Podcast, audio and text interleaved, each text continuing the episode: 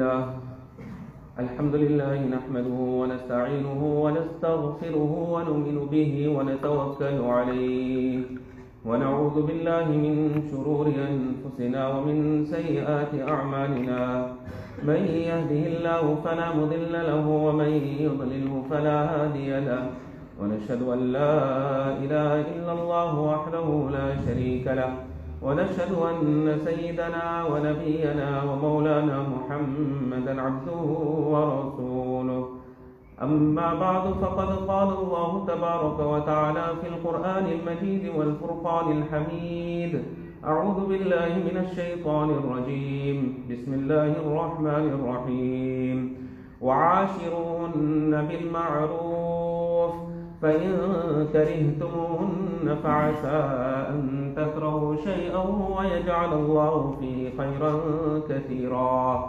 وفي الحديث قال رسول الله صلى الله عليه وسلم الخلق عيال الله فأحب الخلق إلى الله من أحسن إلى عياله أو كما قال عليه الصلاة والسلام. صدق الله العظيم وصدق رسوله النبي الكريم ونحن على ذلك لمن الشاهدين والشاكرين والحمد لله رب العالمين. In one hadith it is mentioned الراحمون يرحمهم الرحمن, that those people that show mercy, that show kindness, يرحمهم الرحمن, Allah Ta'ala who is Rahman, Allah Ta'ala shows mercy on those type of people. And then Nabi alayhi salatu wasalam mentioned, Irham man fil ard. You have mercy on those people that are on the surface of the earth. What is the consequence? What is the result of this? Yarhamkum man fis sama. That being that is in the heavens, Allah tabaraka wa ta'ala, Allah will show His kindness to you. Allah tabaraka wa ta'ala will shower His mercy upon you. In another hadith it is mentioned that al-khalqu iyadullah, the entire creation of Allah ta'ala. Whether a person is a Muslim, whether he is a non-Muslim, whether it is the animals, whether it is the insects, whether it is the fish that is in the ocean, the entire creation of Allah, al-khalqu iyalullah, this is all the family of Allah tabaraka wa ta'ala. فَأَحَبُّ الْخَلْقِ إِلَى اللَّهِ, the most beloved of the creation of Allah. In other words, a man wants to become the beloved of Allah, the most beloved of the creation of Allah, مَنْ أَحْسَنَ إِلَىٰ عِيَالِهِ, that person that is kind to the family of Allah tabaraka wa ta'ala. You be kind to the family of Allah, immediately you become the beloved of Allah. Somebody is kind to your wife, somebody is kind to your children. Obviously we're talking of maharim. They are kind to your children, to your family members. What will happen? Automatically your heart will melt for that particular person. Your children are studying in a madrasa. The ustad has a soft spot for that child. Immediately your heart will go towards that ustad. So in a similar manner, that when we will have love for the makhluk of Allah tabaraka wa ta'ala, we will become the beloveds of Allah tabaraka wa ta'ala. In this hadith we also learn that when a person, he has this mercy in his heart, many problems in our life will be solved. Just on the basis of having mercy for another human being. Not just from the time of Ramadan, just now in this 1-2 months, there are so many complaints that we are getting, where people are saying that the husbands, they are not treating the wives well. And how many women, they are crying also. In the Mubarak month of Ramadan, there were people that phoned from many places. One particular woman, she phoned and she was crying. Normally in the month of Ramadan, we spend on everybody. Nabi alayhi salatu wasalam generally was very, very generous. And particularly in the month of Ramadan, Nabi alayhi salatu wasalam would be much more generous than other times also. And in the month of Ramadan, we will go to what extent and to what lengths to feed people at the time of iftari. This particular lady that was crying, she's saying that my husband does not want to buy groceries in the month of Ramadan. And the mother-in-law, what is she saying? She's saying, you are after my son's money. The husband doesn't want to spend and the mother-in-law is saying, you are after my son's money. So if a person has raham in his heart, he has mercy in his heart, he will never let another makhluk and another creation of Allah tabaraka wa ta'ala ever suffer. So the solution of the problem of the ummah is having this raham and having this mercy in the heart. If the mother-in-law is to ever tell the daughter that I'm not feeling well, 2-3 days, you stay with me at home, you make my khidmat, you look after me.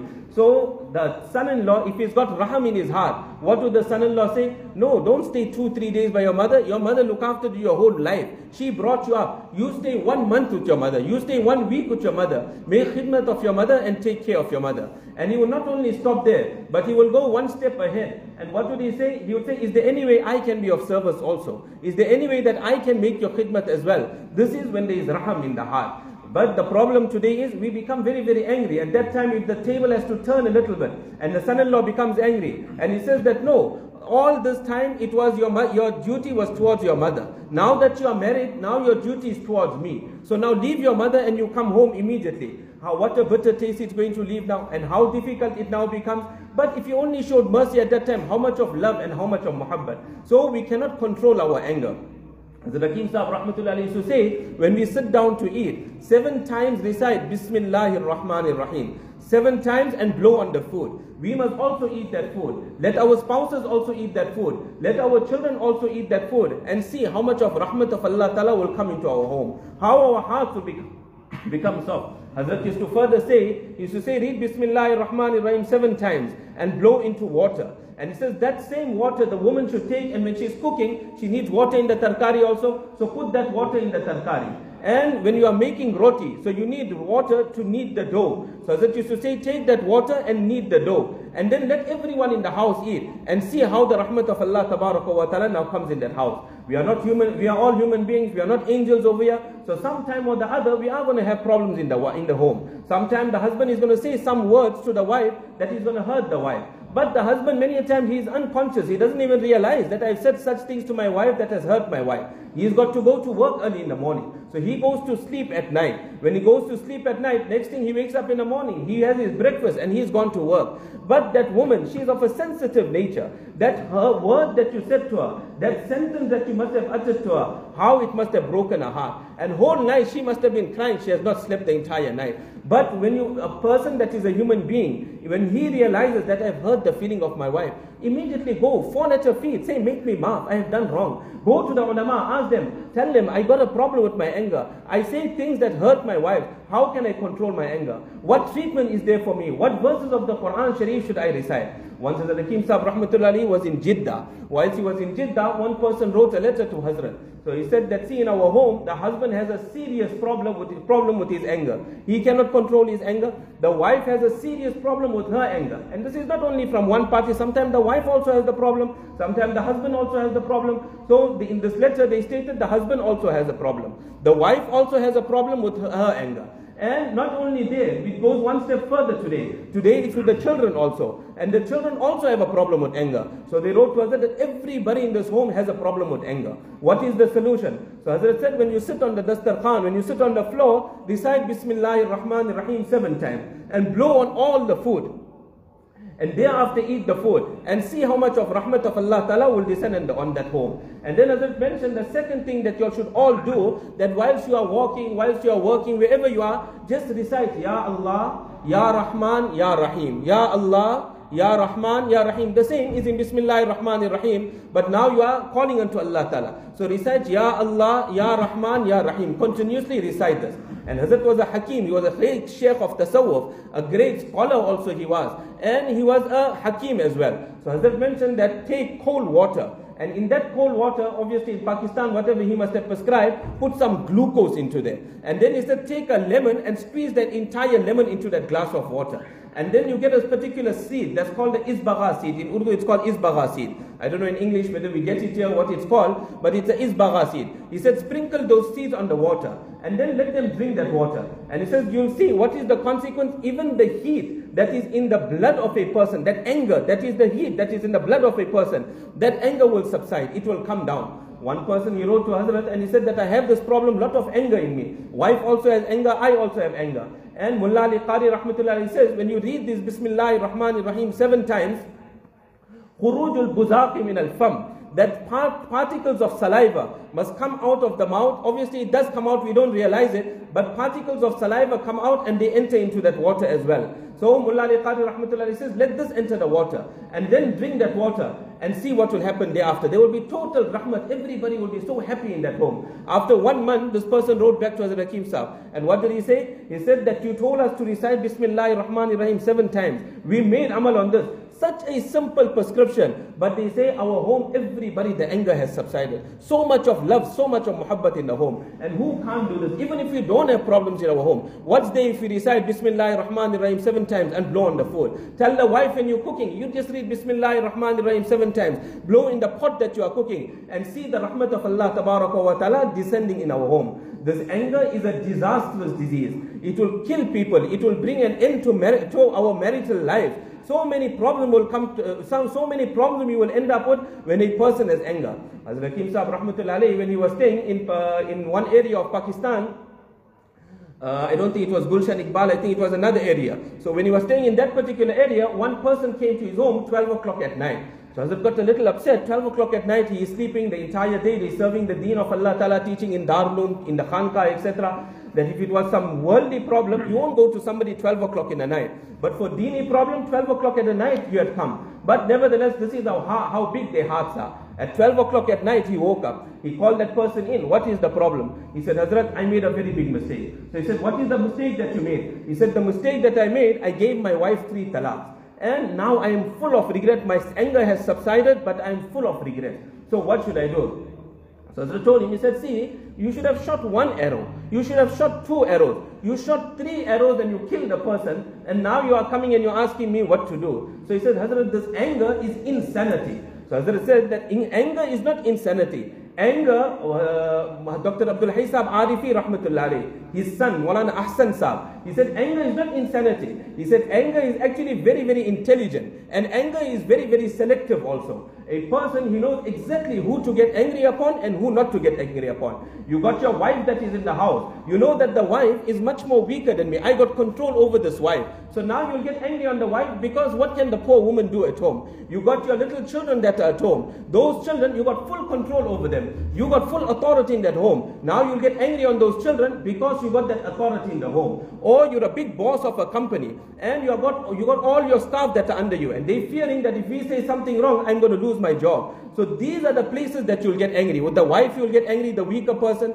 The children that are weaker you'll get angry. The employees that are at work, you will get angry with them. But that same wife, you had a fight with her. And you're telling that wife, I'll sort you out today. And I'll sort you out once and for all. You will never ever open your mouth again in front of me. And the same day now, the brother-in-law comes. And he's a person that goes to gym. And he's a bodybuilder, strong person. Now see where all your anger goes. Now you know you can't challenge him. You'll tell him, forget the entire story. Leave all the story one side. Everything is marked from today. So anger is very, very selective also. But this anger causes so much of problems in our life. On one occasion, one Sahabi, he was hitting his slave. That was a time of slavery and the Sahabi was reprimanding his slave, he was hitting his slave. Whilst he was hitting his slave, Nabi alayhi salatu wasalam came from the back. And from behind Nabi alayhi salatu wasalam just mentioned one statement. He said, Allahu or Lallahu aqdaru alayka minka alayhi. That Allah Ta'ala has more qudrat. Allah has more power upon you than the ability and the power that you have over the slave. Today he is your slave. You got control over him. You've got authority over him. So today you are hitting him. But if Allah has to take you to task, Allah Ta'ala has much more power and much more authority than the power that you have over the slave. When he turned around, he sees Rasulullah. What does he say? He takes a qasam in the name of Allah. And he said, this person, huwa hariyun li wajhillah. He is freed for the pleasure of Allah Ta'ala. Nabi alayhi salatu wasalam turned around and Nabi alayhi salatu wasalam mentioned, if you didn't free the slave, that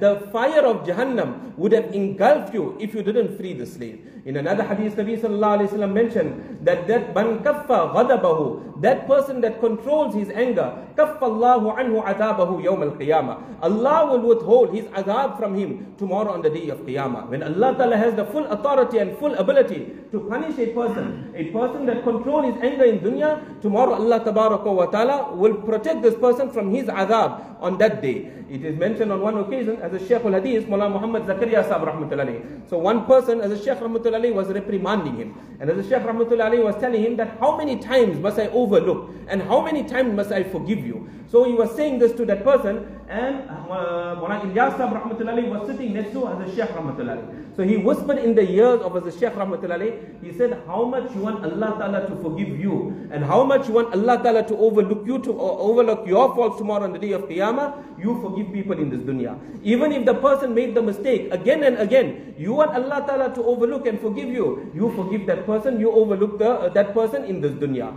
It is mentioned, Mulana Thanvi Rahmatullahi mentioned this incident, and great lesson can be taken from this incident. Mulana Thanvi Rahmatullahi mentioned that in India there was one person. In those days, people, what they used to earn in India, very, very small amount they used to earn. To eat meat in those days, it was regarded as a delicacy to eat meat. Today we're eating chicken every day. Children don't want to eat anything else. All the vegetables and all, this is like poison for children. They only want chicken tikka all the time. So this person, he wanted to buy a chicken. So after working for some time, he managed to buy a chicken. He bought the chicken, he bought the masala. After buying everything, he came home. And he gave his wife, he told her that cook this chicken for me. How happy he must have been that after so long, I'm going to eat chicken.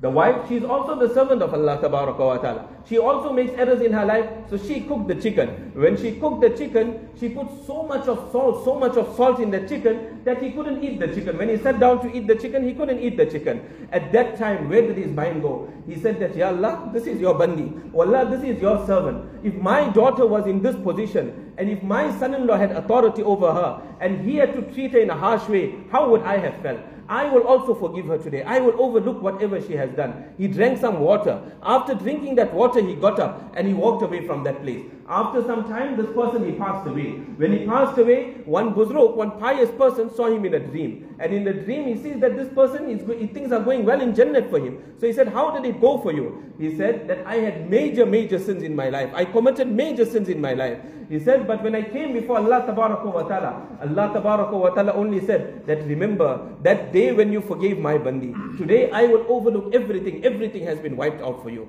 So with these are such occasions where we can strike a deal with Allah Tabaraka wa Ta'ala, where we can get our matters sorted out with Allah Tabaraka wa Ta'ala. We can get our Jannat over here. We should take care of the rights of the wife, the rights of the children, the rights of our parents. As the Hakim Sahib Rahmatullahi mentioned on one occasion, he said that he was in Bombay, and he said there was a pious Sufi. There was a Sufi in Bombay, and really this man was a pious man. But what did he tell Hazrat? He said, see, that one day there was a fight between my mother on one side and my wife on the other side. He said, I sided.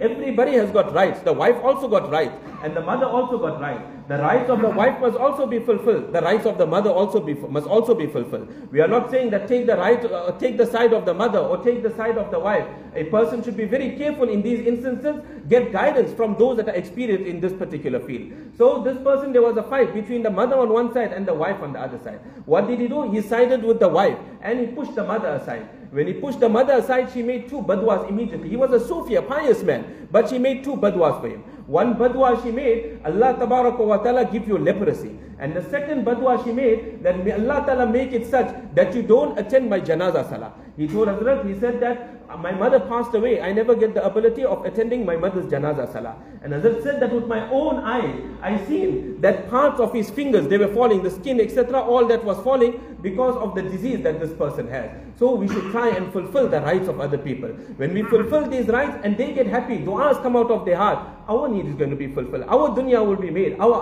akhirat is going to be made. In the Quran Sharif, Allah Tabaraka wa Ta'ala mentioned in regard to these women, وَعَاشِرُوهُنَّ بِالْمَعْرُوفِ, that live with these women in a good way. There's no time to go into the tafsir and the detail, but I'll just mention this much, that there are three stages of dealing with a person. The one stage of dealing with somebody is adl. You good with me, I am good with you. That is adl. There's no real achievement in this. Because that person is doing good, you're doing good to that person. The second one is dhulm, where you oppress another person. Husband is oppressing the wife. Very, very dangerous. If a badwa comes out of a heart at that time, a person, he can be destroyed. From the parent's heart, badwa comes out. A person, there's no chance for that person. Until he goes and he makes up with his parents. He makes maaf, asks them for forgiveness, and then continues. And the third stage is what we call ihsan, that somebody does bad to you, but in what you do in return, you do good to that person. That is what is called ihsan. This is what every person must strive for, to try and do ihsan, to try and do good to the wife. So here, Allama Alusi Baghdadi Rahmatullahi says, when Allah Ta'ala says, be good to your wife,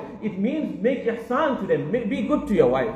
A husband and wife will always have problems. Nabi alayhi salatu wasalam told Aisha radiallahu ta'ala anha, that, oh Aisha, I know when you're happy with me also. And I know when you're angry with me also. She said, Ya Rasulullah, how do you know that when I'm happy with you and when I'm angry with you? What does this mean? There was problem between Nabi alayhi salam and Aisha radiallahu anha also.